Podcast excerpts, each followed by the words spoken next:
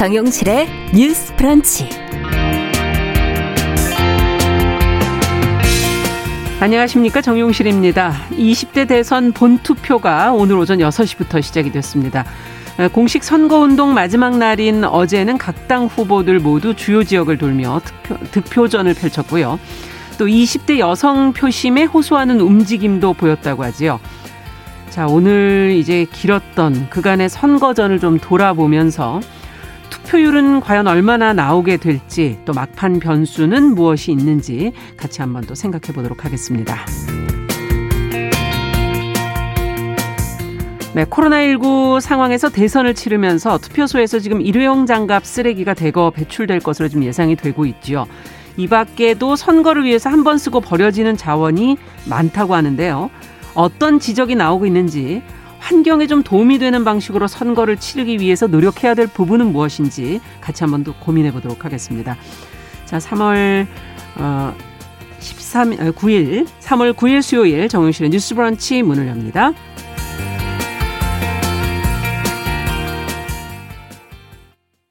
네, 정실의 뉴스 브런치 오늘은 먼저 중앙선거관리위원회 현장을 좀 연결을 해서 이 시각 투표 상황부터 먼저 좀 점검하고 들어가도록 하겠습니다. 지금 현장에 유고은 리포터 나가 있는데요. 어, 유고은 리포터. 네, 안녕하십니까. 네, 좀 내용을 전해주세요. 네, 저는 지금 경기도 과천에 위치한 중앙선거관리위원회에 나와 있습니다. 현재 중앙선관위 선거 종합상황실에서는 매 시간 투표율이 집계돼 전국 지도에 표시가 되는데요. 이 선거 종합상황실도 취재진들로 오전부터 붐비고 있는 상황입니다. 네. 오전 6시부터 시작한 20대 대선 투표는 전국 14,464개 투표소에서 순조롭게 진행이 되고 있습니다. 역대 최고치를 경신한 36.93%의 사전투표 투표율 덕분에 최종 투표율 투표율 추이에도 관심이 쏠리고 있습니다. 중앙선관위에서는 오전 11시 기준 전국 투표율을 공개했는데요. 네. 전체 투표율이 오전 11시 기준 15.9%로 집계가 됐습니다. 예. 지난 19대 대선 같은 시간 19.4% 투표율에 비해서는 다소 낮은 수치입니다. 지역별로 보면 대구가 18.7%로 전체 투표율보다 높습니다. 광주는 13%로 가장 낮은 투표율을 보이고 있고요. 반면 사전 투표율 가장 낮은 투표율을 기록했던 경기가 선거 당일인 오늘은 16.6%로 조금 높은 투표율을 보이고 있습니다. 네. 서울은 15%이고요. 서울 지역 내 투표율은 강남구가 16.6%로 가장 높습니다. 사전 투표 투표율에 부진했던 지역이 오늘 본 투표에서는 대체로 높은 투표율을 보이고 있습니다. 개표는 오늘 오후 8시 10분께 시작될 걸로 보이고요. 네. 개표 절차가 무리 없이 진행되면 10일 새벽 1시에서 2시 사이 윤곽이 드러날 걸로 전망됩니다. 네. 이번 20대 대선, 대선에서 눈여겨볼 만한 점은요. 사전 투표 투표율이 지난 19대 대선보다 10%포인트 높은 투표율을 기록해 최종 투표율이 80% 선을 돌파할지가 관전 아. 포인트입니다. 네. 5년 전 치러진 19대 대선 투표율은 77.2%였는데요. 만일 이번에 80% 10%를 넘게 되면 1997년 15대 대선 이후 25년 만에 새로운 기록을 쓰게 됩니다. 네. 일반 유권자는 오전 6시부터 오후 6시까지 투표가 진행되고요. 확진 격리자 투표는 오후 6시부터 7시 30분까지 별도로 진행이 됩니다. 음. 일반 유권자와 동일하게 투표용지를 받고 기표 후 투표함에 투표지를 직접 투입, 투입하면 됩니다. 예. 이 중앙선관위는 선거 때마다 논란이 되는 인증샷에 대해서도 주의를 당부했는데요. 네. 기표소 안에서 기표 발표한 투표지는 촬영할 수가 없고요. 그렇죠. 투표 인증샷을 찍으려면 투표소 입구 등에 설치한 포토존이나 투표소 표지판 등을 활용해야 합니다. 이 투표 마감 시각이 가까워질수록 유권자가 집중돼 투표소가 혼잡할 가능성이 높은데요. 네. 대기 시간에 따른 불편을 줄이고 코로나19 감염 위험을 낮추기 위해서 일반 유권자는 오후 6시 전에 가급적 미리 투표소를 찾아주시기 음. 바랍니다. 지금까지 중앙선관위에서 전해드렸습니다. 네, 수고하셨습니다. 유고은 리포터였습니다.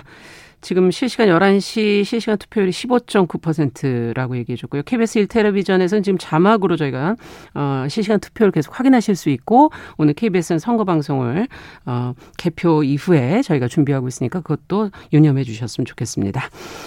자, 그러면은 여, 여러분들은 또 이 시각 이후에 소중한 한 표 꼭 행사하시기를 바라고요. 뉴스픽 시작하죠.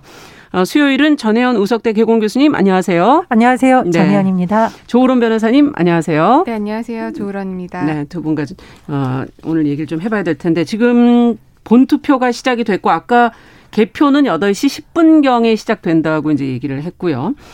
어, 선거운동 마지막 날인 어제 정말 후보들이 뭐 막바지 총력전을 펼쳤다 이렇게 볼 수 있을 만큼 뉴스 보도를 보면 어, 여기저기 많은 장소를 다녔던 것으로 보이는데 어제 각 당 후보들의 행보 좀 정리를 하고 가볼까요, 정 교수님? 예, 대선 후보도 어제 마지막 유세를 마쳤는데요.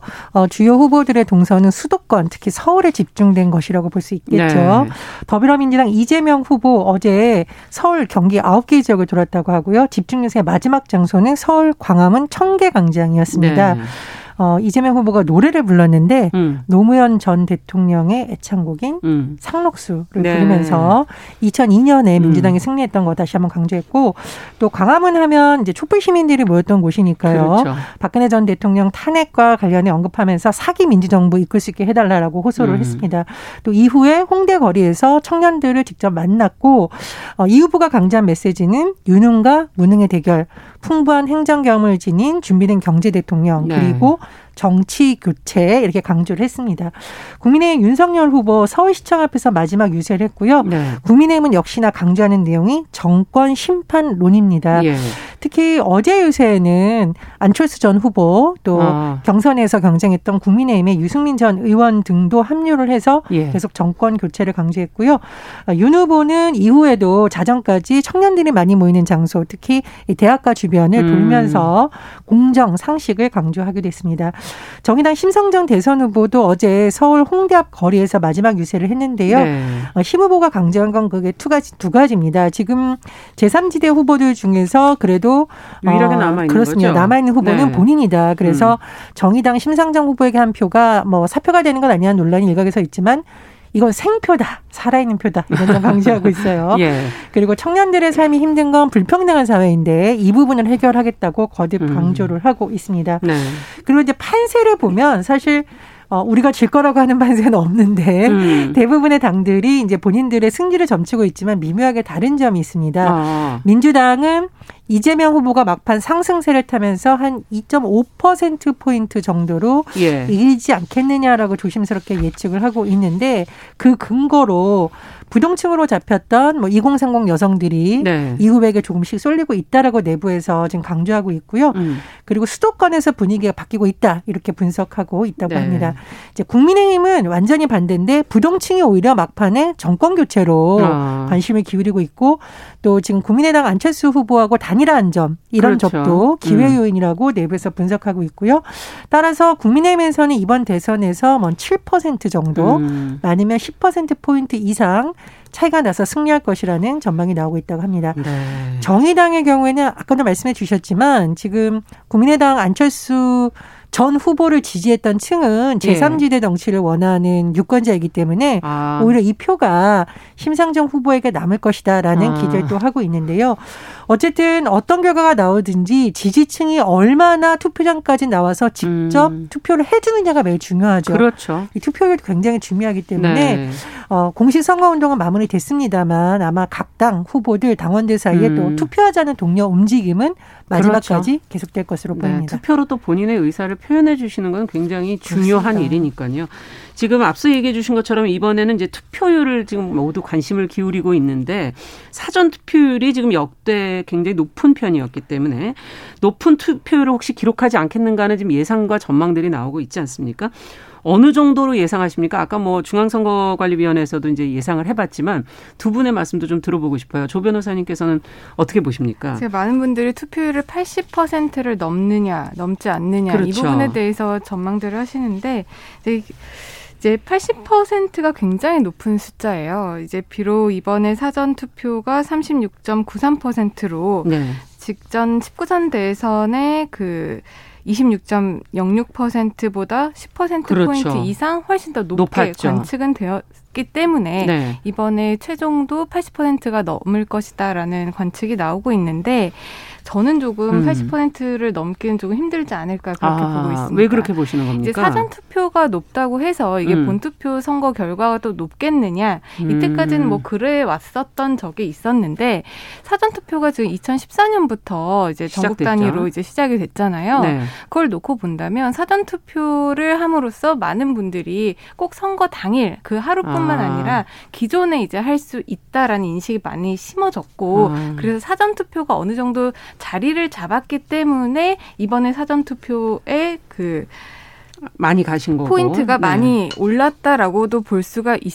있을 것 같아요. 네. 그렇기 때문에 꼭 사전 투표가 이렇게 많이 높아졌다고 해서 이게 음. 본 투표까지 영향을 미쳐서 이게 80%가 넘 넘는다 어렵다. 이런다기보다는 음. 이제 많은 분들이 이제 사전 투표에 많이 익숙해지고 사전 투표를 많이 하시는 추세로 돌아선 것이다라고 저는 음. 그렇게 보고 싶고요. 네. 80 80%라는 게 이제 1997년 15대 대선 때 80.7%가 이제 투표율이었습니다. 네. 그 이후에는 80%를 넘은 적이 없고 예. 19대 대선 최종 투표율 같은 경우에도 굉장히 결집이 많이 됐었음에도 그렇죠. 불구하고 77.2%였거든요. 예. 그런 걸 본다면 이번에도 뭐 80% 가까이 나올 수는 있겠지만 음. 80%를 넘기는 좀 힘들지 않을까 그렇게 아, 생각을 하고 있습니다. 네.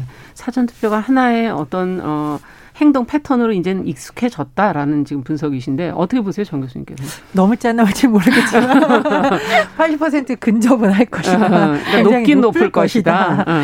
19대 대선 투표율이 77.2%이거든요. 글쎄요. 이번에는 마지막까지 보면 완전 초박빙이기 때문에 예. 유권자들의 표 한 표의 효용성이 너무 높아진다라는 점이 지금 강조되고 있어요. 예. 그래서 제가 보기에는 지지층 결집도 물론 중요하지만 유권자들이 내 한두 표로 대통령이 바뀔 수도 있다 라는 점이 아. 좀 절박해지기 때문에 그런 것이 투표율을 좀 자극하는 요인이 될 거라고 보고요. 음. 어, 사전 투표 관련해서 이제 변호사님 말씀에 공감을 합니다만 조금 다른 점을 살펴보면 네. 19대 대선 투표율이 77.2%였고 사전 투표율이 26.06%였습니다. 예. 이번에 사전 투표율이 36.93%니까 제도가 물론 정착된 것도 있지만 사전 투표율이 10% 포인트 이상 오른 걸로 볼 수 있거든요. 네. 그래서 제도의 안착성도 있지만 그만큼 지금 유권자들이 투표에 대한 열기가 높기 때문에 아. 저는 어째 좀 높을 것이다 이렇게 아. 전망을 합니다. 자, 근데 지금 이제 막판 변수로 사실 젊은 여성의 표심 어디로 갈지는 지금 예상할 수 없는 상황이지 않습니까? 여러 가지 거론이 되고 있는데 두 분은 어떻게 보십니까? 어떤 변수들이 이걸 좌우하리라 예상하십니까? 조 변호사님께 먼저 여쭤볼까요? 이제 음. 이번 대선을 보면 조금 아쉬운 점이 음. 이제 여성들을 위한 적극적인 정책이 좀잘 예. 보이지 않았다. 이 그렇죠. 점이 가장 좀 아쉬운 점으로 남는 것 같아요. 네. 근데 이제 젊은 여성 표심이 이제 우리가 여론조사 공표 이전까지만 해도 굉장히 부동층이 컸거든요. 아. 그 범주 안에서 네. 그렇게 되면은 과연 그날 이후에 음. 여성 표심이 특히 2030의 젊은 여성 표심이 어디로 갈 건지 관련해서는 여러 가지로 분석을 하고 음. 계시는 것 같은데 이제 각 당에서는 다 우리 당으로 온다라고 이제 발표를 하고 계시는 그렇죠. 것 같아요. 네. 그런데 사실 이 젊은 여성들을 위한 정책이 잘 보이지 않는 상황이라면 음. 사실 끝까지 여성들을 위한 정책이라든지 목소리를 조금이라도 보여줬던 음. 그런 당에게 여성들의 마음이 흔들리지 않을까 싶고요. 음. 사실상 그런데 그 이후에도 보면은 뚜렷하게 여성들을 위한 어 떻게 정책이 언론이나 아니면은 후보자들의 입에서 적극적으로 나온 것은 좀 없다고 보이기 때문에 음. 크게 흔들리지는 않고 기존의 여론조사 결과 토대로 가지 않을까 그렇게 음. 생각을 합니다. 네. 어떻게 보세요, 정 교수님께서는? 이건 참 부동층이라 예상이 참 쉽진 않은데요. 뭐 음. 대선 당일이라 어느 후보가 더 잘했다고 말하기는 제가 마음속에 그렇죠. 있어도 말할 수가 없고요. 분석만 해주시죠. 네. 20대 여성들의 표심이 일반적인 사람들하고 좀 다르다라는 건 지난번 재보선에서 그렇죠. 나왔죠. 왜냐하면 네. 재보선 서울시장 보궐선거 출구조사 이미 끝난 선거지만 당시 20대 여성이 보인 투표 성향을 봤더니 결과와 좀 다르다. 맞아요. 예를 들면은 박영선 당시 민주당 후보가 44%이죠. 결과적으로 박영선 후보가 음. 패했지만 20대 여성만 놓고 보면 높았고 네. 또 40.9%는 오세훈 국민의힘 후보니까 음. 또큰 차이도 없었습니다. 네. 그리고 그 당시에 주목받았던 어떤 득표가 소수 정당과 무소속인 후보에게 15.1%표가 갔거든요. 그게 저는 기억에 남습니다. 네. 그래서 사실 예. 이번 대선에서 이른바 양강 후보들도 제3지대에 있는 후보들도 20대 여성의 표는 우리에게 온다라고 확신을 못한 이유가 이유가 음. 20대 여성들이 다른 유권자들하고 조금 다른 성향이 있다. 다른 투표 행태를 보여주고 그래서 이번에도 있죠. 굉장히 네. 유틱하기 어려운 중요한 음. 부동층으로 여겨지는 것으로 보입니다. 네. 한번 그 결과도 저희가 이제 끝나고 또 분석이 필요할 것 같네요.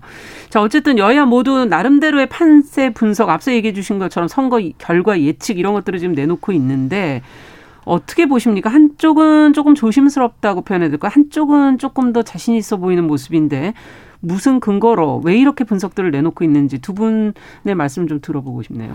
아무래도 민주당 같은 경우에는 교수님께서도 지적을 하셨지만 굉장히 조심스럽게 2.5포인트 정도 앞설 것이다라고 예상을 하고 있고 네. 국민의힘 같은 경우에는 뭐 7% 크게는 네. 10%까지 이제 확실히 압승할 것이다 이런 주장을 내놓고 있잖아요. 네.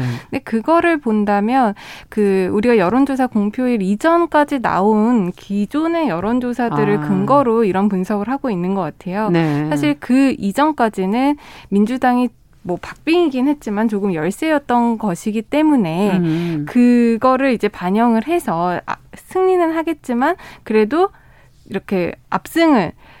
예상하기는 민주당 측면에서는 좀 어려운 점이 있을 것 음. 같고 국민의힘 측면에서는 박빙이긴 하지만 조금 더 우세했던 그 여론조사를 기초로 해서 네. 압승할 것이다라고 적극적으로 주장을 하고 있는 것으로 보입니다. 기존 여론조사를 토대로 한 근거일 것이다. 어떻게 보십니까, 정 교수님? 일단 민주당이 여당이잖아요. 네. 그러면 선거 끝나기 직전까지 일어나는 모든 변수는 음. 사실 여당의 책임이 생기는 거기 때문에 굉장히 음. 조심스러운 부분이 있는 것이죠. 어, 그리고 사실은 이제 야권 후보 단일화라는 것이 여당은 이제 역풍이 불 것이라고 예상을 하고 있지만 사실을 즉 예측하기가 너무 어려운 네 상황이니까 아마 민주당은 굉장히 좀 보수적인 입장에서 음. 신승을 점치고 있는 것 이렇게 보이고요.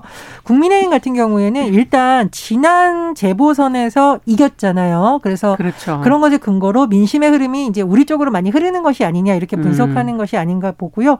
또 말씀드렸듯이 후보 단일화 요인을 놓고 서로 다른 해석을 하고 있는데 네. 국민의힘은 그런 쪽에 좀 기대를 걸고 있는 것으로 보이고 아. 또 이준석 대표 같은 경우에는 이제 호남을 자주 본인이 방문하다 보니 호남에서 예전보다 투표율이 좀 음, 국민의힘으로 좀 더 오지 않을까라는 기대가. 근거로 예 그런 예. 기대를 복합적으로 해서 아마 민주당보다는 조금 더 큰 격차로 본인들이 이길 것이라는 해석을 내놓고 있는 것으로 보입니다. 그렇군요. 자, 그, 그동안에 이제 선거전도 한번 저희가 그래도 정리해 볼 필요가 좀 있을 것 같아서 국내외 할 것 없이 언론에서 별로 긍정적인 보도보다는 좀 부정적 보도들이 많이 나와서요. 두 분도 한번 평가도 좀 해주시고 이 부정적 평가를 보시면서 아쉬운 점이 있다면 그것도 좀 두 분이 지적을 해주시면 좋을 것 같아요. 네, 아쉬운 점 관련해서는 많은 분들이 공감을 하실 텐데 이번에 네. 뭐 젠더 갈등이라든지 뭐 계층별 갈등을 네. 부추긴 네. 그런 정책들이나 그런 운동들이 많았다라는 음. 점에는 많은 분들이 공감을 하실 거예요. 그리고 또 네거티브라든지 배우자 음. 리스크 같은 부분들이 굉장히 이 선거에서 아쉬운 점으로 남을 남을 것 네. 같다라는 생각이 드는데 그럼에도 불구하고 저는 좀 긍정적인 면을 좀 들여다보 고 아. 싶습니다. 이번에 긍정적인 면으로 작용할 수 있을 만한 거는 기존의 대선 같은 경우는 굉장히 지역색들이 정말 뚜렷했었잖아요. 음. 그렇죠. 그런데 이번에 이제 대선을 준비하면서 양 당의 후보자들이나 음. 양 당의 구성원들이 운동을 하러 어느 지역을 많이 갔느냐 이런 점을 한번 아. 분석을 해보면요. 네. 굉장히 양당 모두 호남에 많이 갔습니다. 특히 특히 어. 국민의힘에서 호남을 굉장히 많이 방문을 하고 네. 공을 많이 들인 부분이 있었고요. 음. 민주당 민주당에서도 호남도 많이 방문을 했지만 그에 못지않게 영남을 아. 많이 방문한. 네. 그래서 지역색이 조금 흐려진 선거가 아니었는가 이런 생각을 음. 할 수가 있었어요. 네. 그렇게 본다면 지역의 벽이라는 것이 지역의 색 이라는 음. 것이 많이 옅어지고 인물이라든지 장, 당 중심으로 음. 이제 국민들이 판단을 할 수 있는 시대가 된 것이 아닌가 그런 점에서는 좀 긍정적인 측면을 음. 줄 수가 있고요. 또 기존의 선거와는 좀 다르게 많이 양 당에서 주력했던 그 지지자들의 층이 네. 20, 30대였습니다. 아. 기존에는 뭐 40, 50대 아니면 60, 70대에 그렇죠. 공세를 해서 음. 그 사람들의 지지도를 얻으면 선거에서 이긴다. 이런 음. 분석이 음. 많았다라면 지금 우리도 말을 하고 있지만은 20, 30대를 잡아야 이번 선거에서 이긴다. 이런 음. 굉장히 많은 당의 추측들이나 뭐, 당의 네. 분석들이 나오고 있는 거잖아요. 그렇죠. 그렇기 때문에 20대 들이 어떻게 보면은 주도적으로 이 정치에 한 발을 디디고 자신들의 목소리를 낼 수 있는 선거가 아니었나 싶어서 그런 점에 있어서는 긍정적인 좀 네. 점수를 주고 싶습니다. 전과 정말 선거에서 어떤 전략적으로 봤을 때도 전혀 달라진 부분들이 보인다라는 얘기해 주셨어요. 정 교수님께서는 어떻게 보세요? 저 아쉬운 점 쓰다 보니까 너무 많아가지고 줄였어요. 하지 말까요? 아니 사실 이제 국가 네. 지도자를 네. 뽑는 건데 큰 네. 담론, 시대 정신, 국가가 나아갈 비전에 대해서 너무 묻히고 맞아요. 자잘하거나 후보자 본인이나 가족에 대한 네거티브가 음. 너무 부각돼서 누가 되든 어떤 국정을 이끄는지에 대해서 유권자들이 참 알기 어렵다는 점 아쉽고요. 두 번째로 과정상의 문제는 대선 주자 TV 토론이 나중에 시청률이 예. 엄청 높았잖아요. 그렇죠. 결코 국민들이 정치에 무관심하거나 아무리 음. 비호감 대선이라고 해서 그냥 쉽게 투표하지 않는데도 불구하고 음. 너무 적어서 유권자들이 후보자를 비교 분석할 기회가 적었던 것. 그리고 그러네요. TV 토론 과정에서 장애인들을 위한 음. 수화 통역 미흡했던 점 우리도 지적을 했잖아요. 네. 보완해야 될 점으로 보입니다. 세 번째로 재외국민 투표 이후에 이제 민주당도 국민의힘도 후보 단일화가 됐는데 그렇다 보니 또 재외국민들 입장에서는 사표가 된 것들이 사표가 된 있죠. 거잖아요. 네. 이런 부분은 정치권이 앞으로 보완해야 될 점으로 보입니다. 긍정표가 말씀해 주셨듯이 2030 청년 세대 유권자 중요하다. 음. 무섭다. 이거 정치권이 인식한 것이고요. 음. 그리고 이번에 처음으로 고3 학생을 비롯한 만 18세 유권자가 네. 이제 투표에 참여하죠. 그래서 네. 앞으로 2030 세대뿐만 아니라 무서운 10대들 여기에 대한 관심도 높아지지 않을까 이런 부분 네. 긍정 평가합니다. 네. 어쨌든 어 투표자로서의 뭐 젊은 세대에 대한 어, 어 우려 아, 또 그거에 대한 관심 이건 좋지만 사실 또 정치인으로서 그들도 관심을 좀 가져줘야 되지 네. 않을까 하는 그런 생각도 좀 들기도 하고요.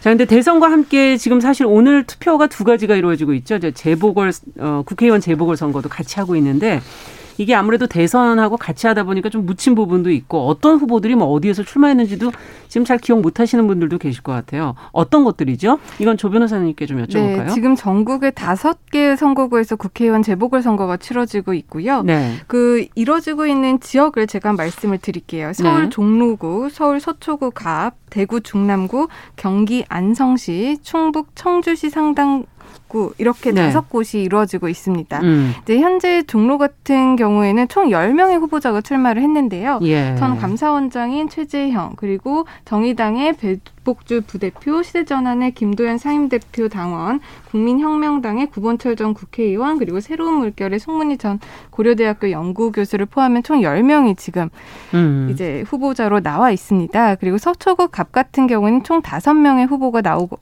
와 있는데 네. 지금 민주당 이정근 후보와 국민의힘 조은희 후보의 입하전으로 관측이 되고 있고요. 예. 대구 중남구 같은 경우에는 여섯 명의 후보인데 이제 민주당 백수범 후보, 권영현 국민의당 후보, 국민의힘 출신인 무소속으로 음. 도건우, 도태우, 임병헌, 주성영 후보가 나오고 있습니다. 어, 여러 명이네요. 네. 그리고 안성과 청주는 각각 세 명, 그리고 네 명의 후보자가 등록이 되어 있고요. 음. 민주당이 이 두 지역에는 공천을 하지 않으면서 아. 국민의힘에 상대적으로 유리한 상황이라고 하고 각 당에서 국민의힘 그리고 민주당에서도 이 지역에 공천을 하지 않겠다, 뭐 음. 뭐 하겠다 이렇게 입장을 서로 밝히고는 있는데 전반적으로는 국민의힘에게 좀 유리한 분위기가 되지 않을까 싶습니다. 네.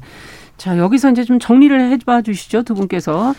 어, 저는 어쨌건 각 정당별로 조금 차이는 있습니다만 귀책 사유. 네. 그러니까 이게 뭐 논란이 돼서 의원직을 사퇴한 경우도 있고 법적인 부분이 음. 돼서 그 지역구가 그렇죠. 어, 다시 재보궐 선거 하게 된 경우도 있는데 귀척사유에 대해서 그 정당이 어쨌든 일부분이라도 책임을 지고 공천을 안 하려는 움직임 자체는 높게 평가를 해야 됩니다. 그렇죠. 이 재보궐 선거가 사실 국민 세금으로 치러지는 거고요. 네, 완주해야 되죠. 그렇습니다. 네. 여기서 첫 번째는 그런 점 그리고 음. 두 번째로는 이게 뭐 다섯 개 선거구이긴 합니다만 어쨌든 국회의원 선거이고 6월에 지방선거가 있기 때문에 이 결과도 민심이 어디로 갈지를 아, 한번 볼 수 있는 미리 볼 수 있는 지표이거든요. 네. 예. 그런 점에서 이번 선거가 또 재보궐 선거도 굉장히 중요하다 이렇게 의미를 부여합니다. 네. 6월에 또 선거가 있기 때문에 끝으로 간단하게 좀 정리해 주시죠, 조 변호사님. 네, 교수님께서 음. 말씀하신 것 같이 이번에 재보궐 선거가 정말 조명을 받지 못한 음. 선거였는데 이 재보궐 선거는 대선만큼이가 대선만큼이나 음. 의미가 있다고 생각을 합니다. 음. 이제 향후 있 있게 될 6월 총선에도 직접적인 영향을 미칠 것 같고요. 교수님 말씀대로 끝까지 유권자들이 후보들 잘 분석하셔서 의미 있는 한 표 행사하셨으면 좋겠습니다. 네, 6월 지자체 선거에도 또 영향이 있겠죠. 자, 뉴스픽 오늘 조은 변호사 전혜영 교수 두 분과 함께 분석해봤습니다. 말씀 잘 들었습니다. 감사합니다. 감사합니다. 감사합니다. 자, 정윤실의 뉴스브런치 1부 마치고 저는 잠시 후에 돌아오겠습니다.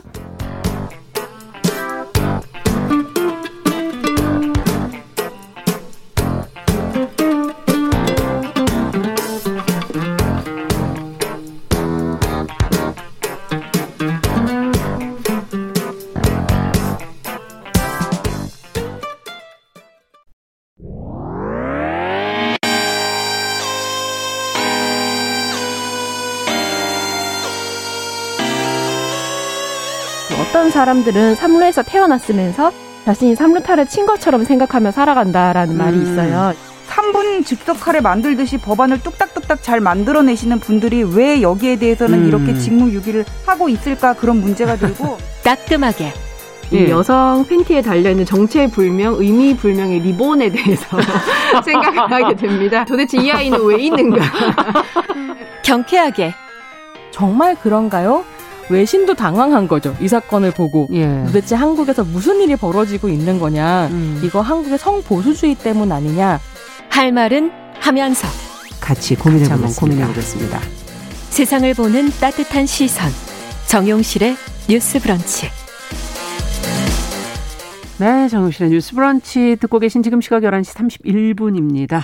자, 필환경 시대를 맞아서 기후변화의 심각성도 되새겨보고요. 환경 이슈 늘 살펴보고 있습니다. 환경하자 서울환경운동연합의 박정음 활동가 오늘 자리해 주셨어요. 어서 오세요. 안녕하세요. 네. 오늘은 뭐 선거 날이니까 선거 관련된 얘기를 좀 해봐야 되겠죠, 아무래도. 네. 네. 오늘 대통령 선거 날인데요. 일단 대통령 선거를 맞아서 저도 선거에 관련된 환경 이야기를 가져왔는데요. 음. 바로 선거 쓰레기입니다. 선거 쓰레기. 네. 지금 전국 어느 거리를 가더라도 현수막이랑 벽보랑 홍보물들이 늘 보이잖아요. 어, 그럼요. 근데 오늘과 같은 대선이 이렇게 후보가 여러 명일 경우 홍보물의 양은 더 어마어마해지는데요. 아. 이 어마어마한 양의 홍보물들이 다 선거가 끝나면 쓰레기로 버려지게 되는데 이 선거 쓰레기 얼마나 발생하며 어떻게 바뀌어야 하는지 준비해 왔습니다. 아, 진짜 생각을 잘 안 해봤는데 후보가 많아지면 정말 그 홍보물 더 많아지죠. 네. 네. 거리에도 있고 정말 어, 또 저희가 우편으로 받는 것도 있고 분량이 맞아요. 굉장히 많습니다. 수치로 보면 어느 정도인가요? 좀 더 구체적으로 얘기해 볼까요? 네. 일단 선거 벽보부터 살펴보자면 네. 이번 20대 대선의 경우 후보들이 벽, 후보들의 벽보가 전국 8만 4,480여 곳에 붙여지는데요. 아. 이게 한 명당의 벽보가 그렇게 붙여지는 거니까 이번에는 후보가 총 14명이죠. 네. 물론 안철수 후보가 사퇴를 해서 지금 13명의 후보이긴 하지만 네. 벽보나 홍보물은 다 배포가 되었으니 그렇죠. 14명이라고 봤을 때 14명의 전국 8만 4,480여 곳에 붙여졌을 때총 아. 118만 8,320부가 와. 벽보가 전국 방방곡곡에 붙여졌습니다. 네.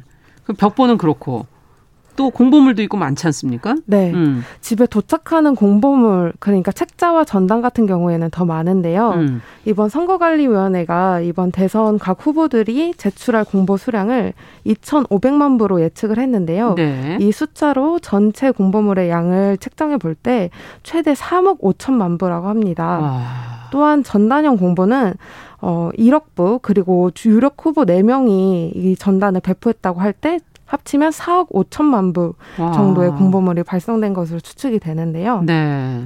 이게 이렇게 숫자로만 들으면 감이 잘 안 잡히시잖아요. 예, 예, 예. 그래서 이 홍보물의 규모를 어느 정도라고 할지 예시를 음. 들어보자면 이 벽보랑 공보를 세로 방향으로 일렬로 쭉 연결했을 때 네. 지구를 두 바퀴 반을 좀 덜 못 도는 정도의 길이라고 합니다.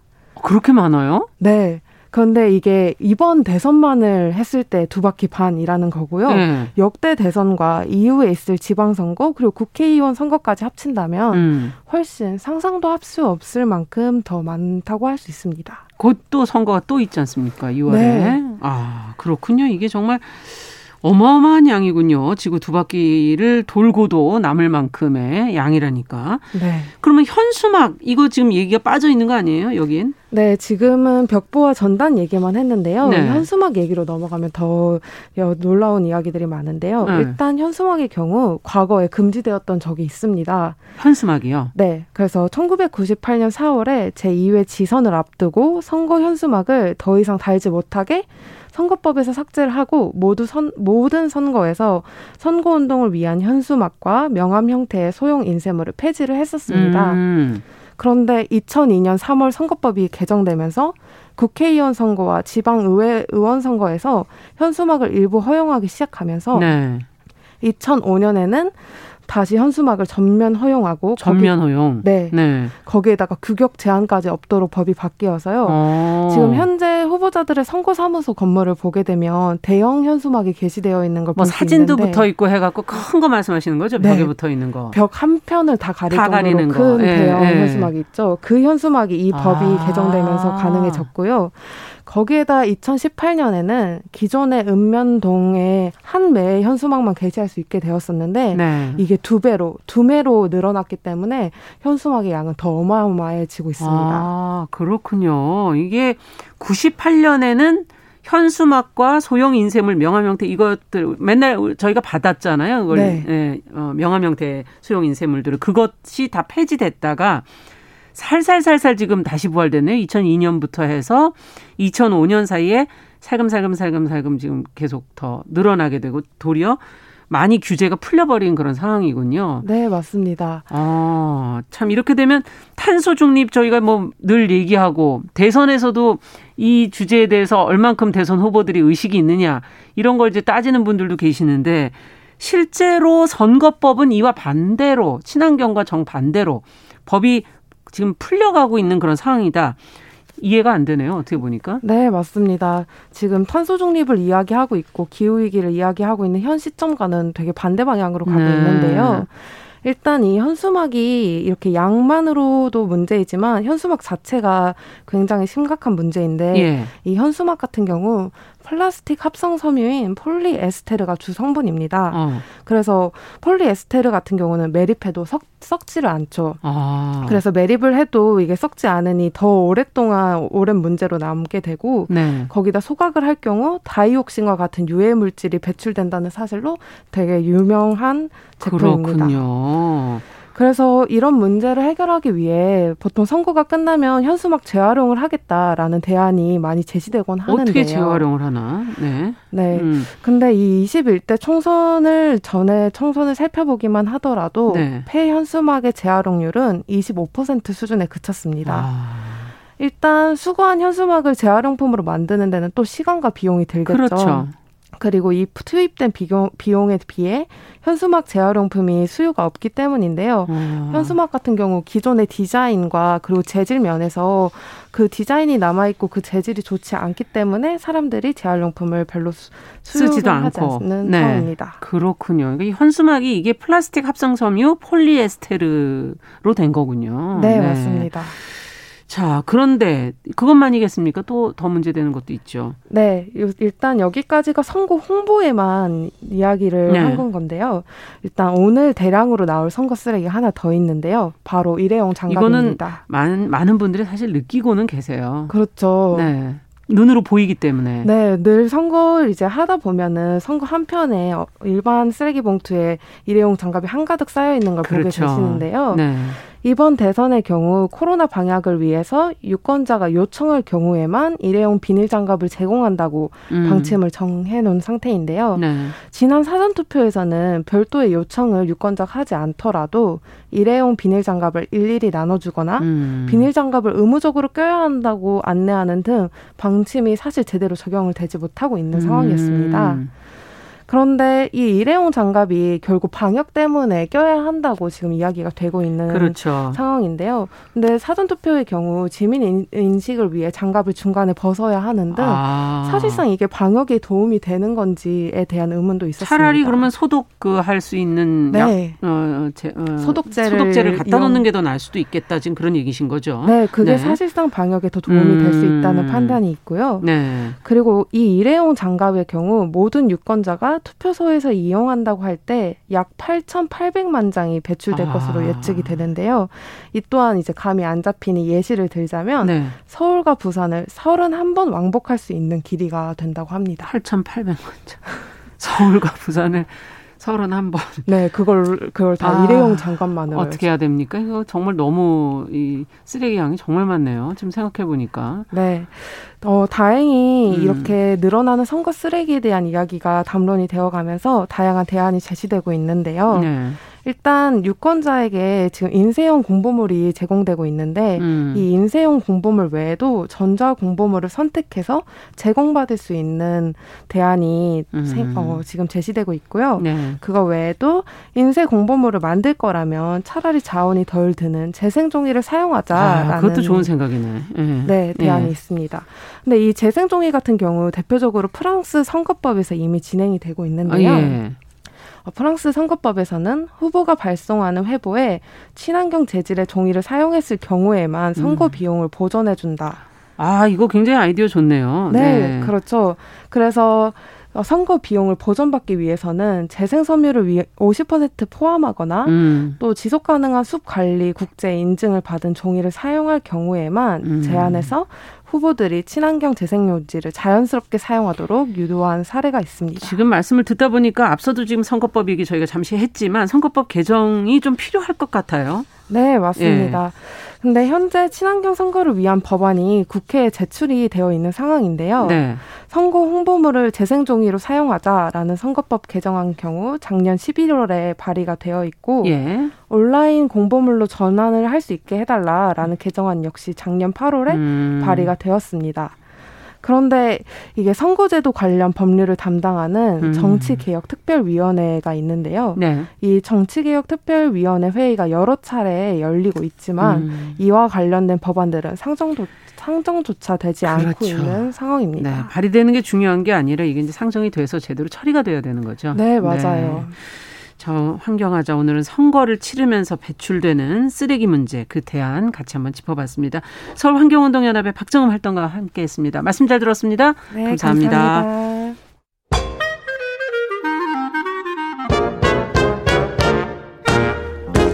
모두가 행복한 미래 정용실의 뉴스 브런치.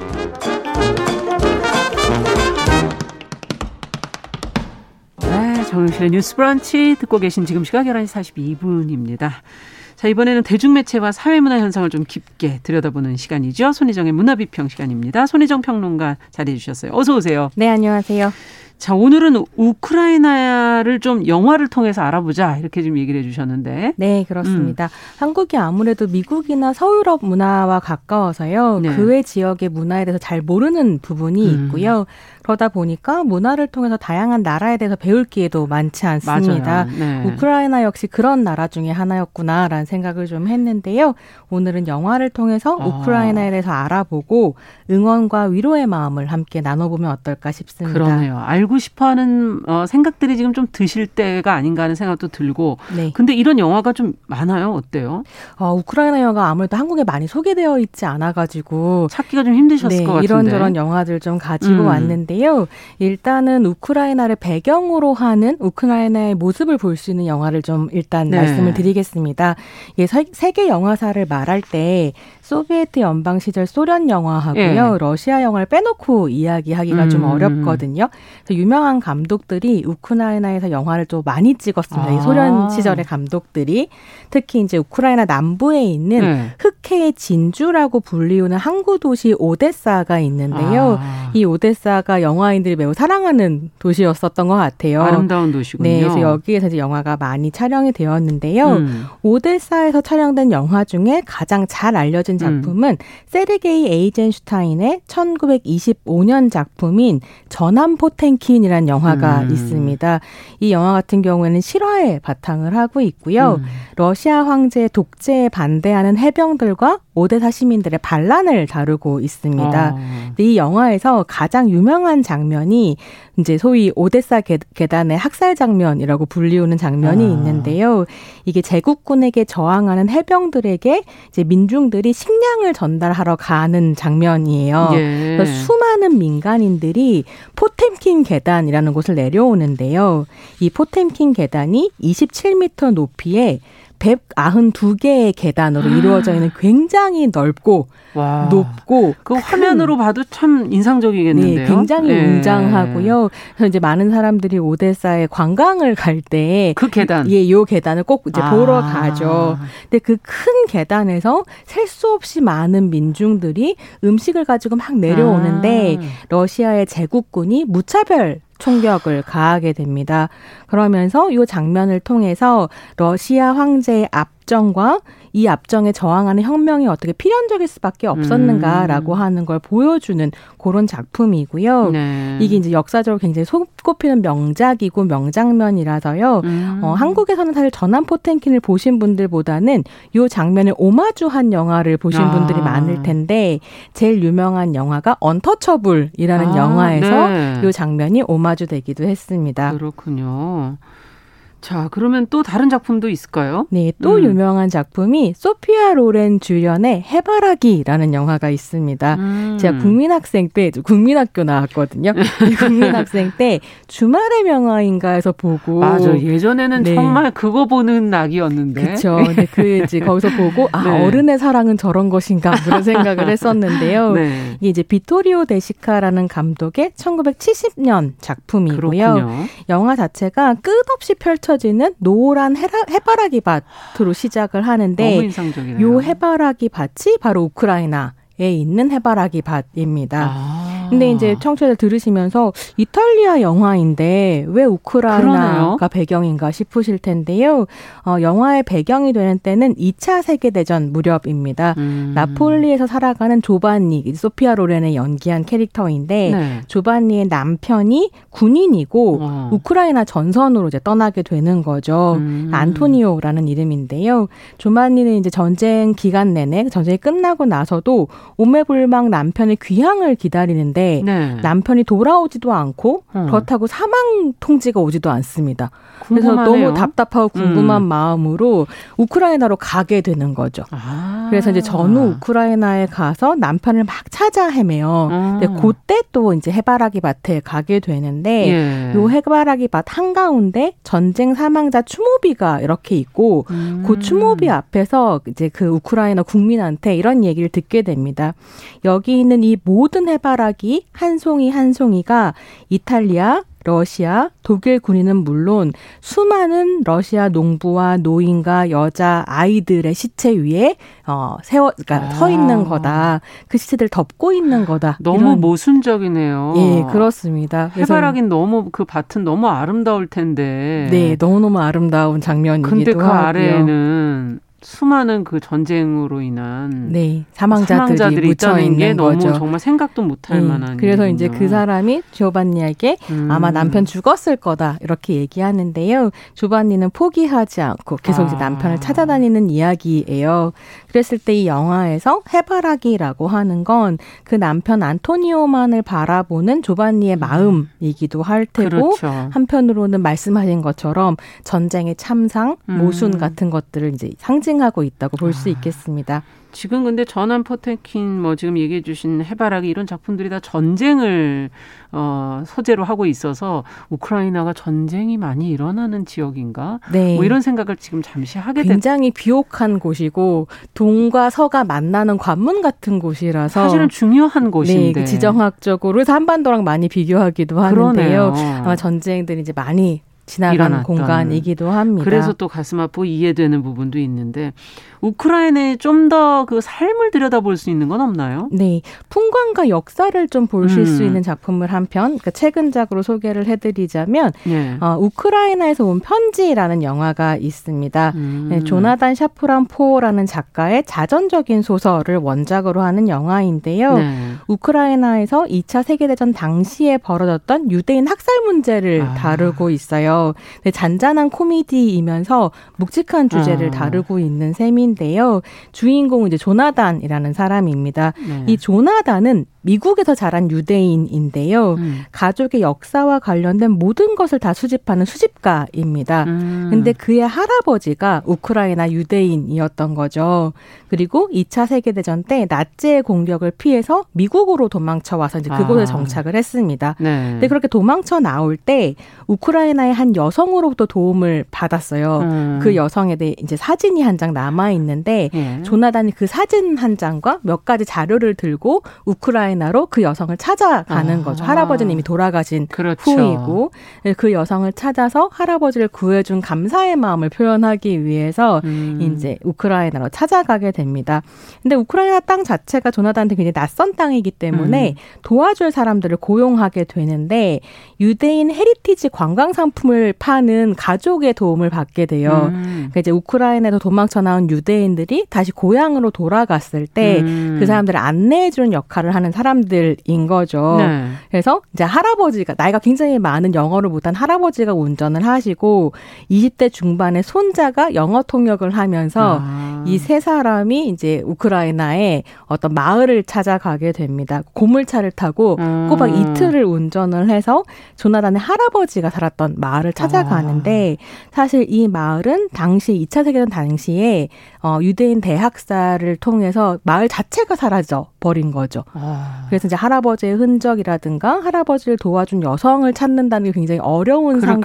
상태에서 예. 또 굉장히 아름다운 해바라기 밭이 영화에 등장을 하게 됩니다. 아, 우크라이나의 해바라기 밭이 원래 아주 유명한 유명한. 것 같아요. 예. 예. 그래서 그 해바라기 밭에서 우연히 이제 만나게 된 한 여성이 음. 사실 그때 사라진 그러니까 조나단 할아버지가 살았던 마을에 같이 살았던 사람이었고 아. 모두 죽고 그 사람 하나 살아남은 상황. 이었던 거죠. 네. 그리고 그 사람이 이제 마을 사람들 다 죽은 이후에 마을 사람들의 추억이 담긴 물건들을 하나하나 수집을 해서 다 가지고 있는 사람이었고 아. 이 사람이 이제 조나단의 할아버지를 구해준 여성이 누구였는지를 알려주나요? 알려주게 되는 이런 이야기로 이어지게 되는데요. 아. 굉장히 아름답기도 하고 또 유대인 학살의 역사라고 하는 것을 좀 생각해 보기도 하고 반전의 메시지 담고 있는 음. 그런 작품입니다. 네. 영화에서의 어떤 의미 메시지 이런 게 참 크겠네요. 네, 음. 그렇습니다. 자, 그럼 또 어떤 영화가 또 있을까요? 예, 그 다음 이어서는 우크라이나, 영국, 미국이 합작해서 만든 다큐멘터리인 Winter on Fire를 소개해 드리고 네. 싶은데요. 이 작품 같은 경우는 유로마이단 혁명 당시에 우크라이나의 수도죠. 키이우 도심 항복판에서 펼쳐진 민중 항쟁을 담고 있는 작품입니다. 음. 그러니까 유로마이단 혁명은 칠너 성향의 야누고비치 대통령이 유럽연합과의 무역협정을 무기한 연기하면서 네. 이에 이제 반발한 시민들이 2013년 11월부터 2014년 2월까지. 그래도 최근 얘기네요. 네, 네. 이게 이제 사실은 지금 러시아 침공으로 연결되는 정치적 사건인데요. 그렇죠. 장장 93일간에 걸쳐서 펼쳐졌던 어떤 이제 아. 어, 대정부 시위입니다. 음, 친러 대통령에게 네. 어, 그래서 이제 시위였군요. 여기서 유로는 유럽을 음. 의미하고 마이단은 광장을 뜻한다고 하는데요. 음. 유로 마이단 혁명은 그러니까 유럽의 광장이라는 음, 의미이기도. 하겠고 음. 한편으로 이제 어, 우크라이나 사람들은 이 혁명을 존엄의 혁명이라고 존엄의 부르기도 혁명. 합니다. 처음에는 칠러 그 대통령에 저항하는 대학생들의 음. 집회로 시작을 해서 점차로 온 국민의 혁명으로 아. 이어졌고요. 이 이제 혁명 과정 안에서 야누고비치 대통령 대통령은 러시아로 망명을 떠나게 되고 예. 새로운 정부가 수립되면서 이제 유럽연합 협정에 사인을 네. 하게 되는 유럽 민주화 운동이기도 했습니다. 네. 근데 이게 굉장히 그러니까 지금 한국 상황이랑 연결을 해서 좀 설명을 해드리자면 예. 유로마이단 혁명이 시작되었던 어떤 상황이나 이런 건 약간 촛불광장이랑 비슷해요. 음. 온라인을 통해 조직이 됐고 시민들이 광장으로 나왔고. 그렇군요. 근데 그 광장 안에서 벌어진 상황이라고 하는 건 오히려 1980 80년대 5월 광주 와 아, 비슷하더라고요. 막 사람이 죽고 학살이 있었으니까. 네, 정부가 실제로 예. 실탄을 발사하기도 했고요. 네. 그래서 93일간의 시위 동안 125명이 사망하고 65명이 실종되고 1,890명이 음. 부상을 당했습니다. 네. 근데 이 시위에 참여했었던 우크라이나 시민들은 이렇게 이야기를 해요. 음. 이것이야말로 진정한 독립운동 이었다라고 얘기를 하고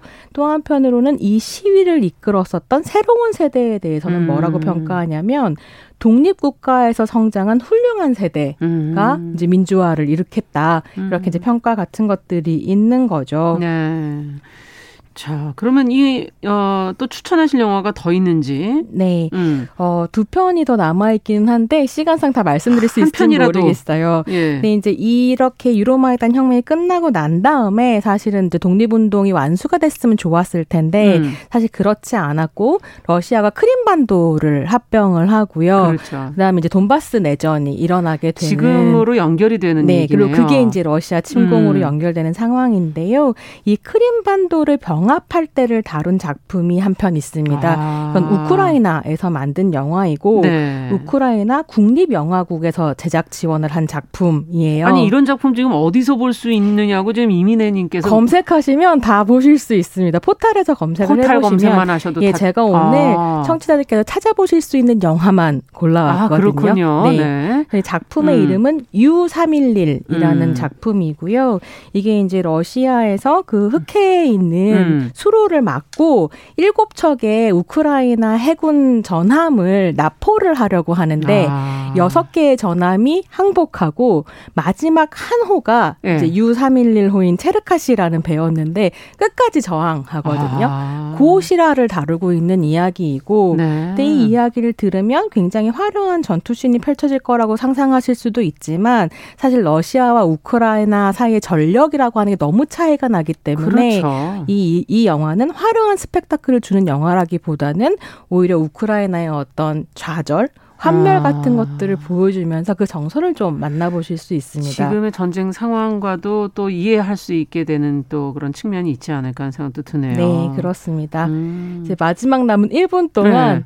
가지고 온 영화를 마지막으로 소개를 해드릴 텐데요. 네. 2015년에 나온 미로슬라브 슬라보슈비츠키 감독의 음. Tribe라는 영화가 있습니다. 음. 근데 이 영화를 꼭 말씀드리고 싶은 건 이 작품 같은 경우에는 우크라이나 영화 최초로 글로벌하게 어, 유통된 작품입니다. 음. 그래서 이제 이 작품이 또 뭐 깐느에서 상 받고 이러면서 주목을 많이 받았던 작품인데요. 네. 영화 같은 경우에는 우크라이나에 있는 농아인 학교를 배경으로 하고 농아들이 농아인들이 주인공이에요. 음. 그래서 굉장히 인상적인 건 뭐냐면 음성 언어가 전혀 등장하지 않고 아. 100% 우크라이나 수어로만 되어 있고요. 자막도 제공하지 않습니다. 이야. 그래서 이 배우들의 그 또다 이제 농아인 배우들이 직접 출연을 음. 하게 되는데 배우들의 몸과 이제 어, 이것으로 더 영화가 진행이 되는 네, 그런 네. 작품이에요. 그래서 굉장히 인상적이고 알겠습니다. 어, 다만 굉장히 폭력적이기도 음. 하고 비극적이라서 음, 보시면서 좀 마음의 준비는 필요하신 그런 네. 작품입니다. 문화비평 손희정 문화평론가와 함께했습니다. 말씀 잘 들었습니다. 감사합니다. 감사합니다. 자, 20대 대통령 선거 투표가 진행 중입니다. 오늘 소중한 한 표 잘 행사하시기 바랍니다. 정용실의 뉴스 브런치 여기 인사드리겠습니다. 내일 뵙겠습니다. 안녕히 계십시오.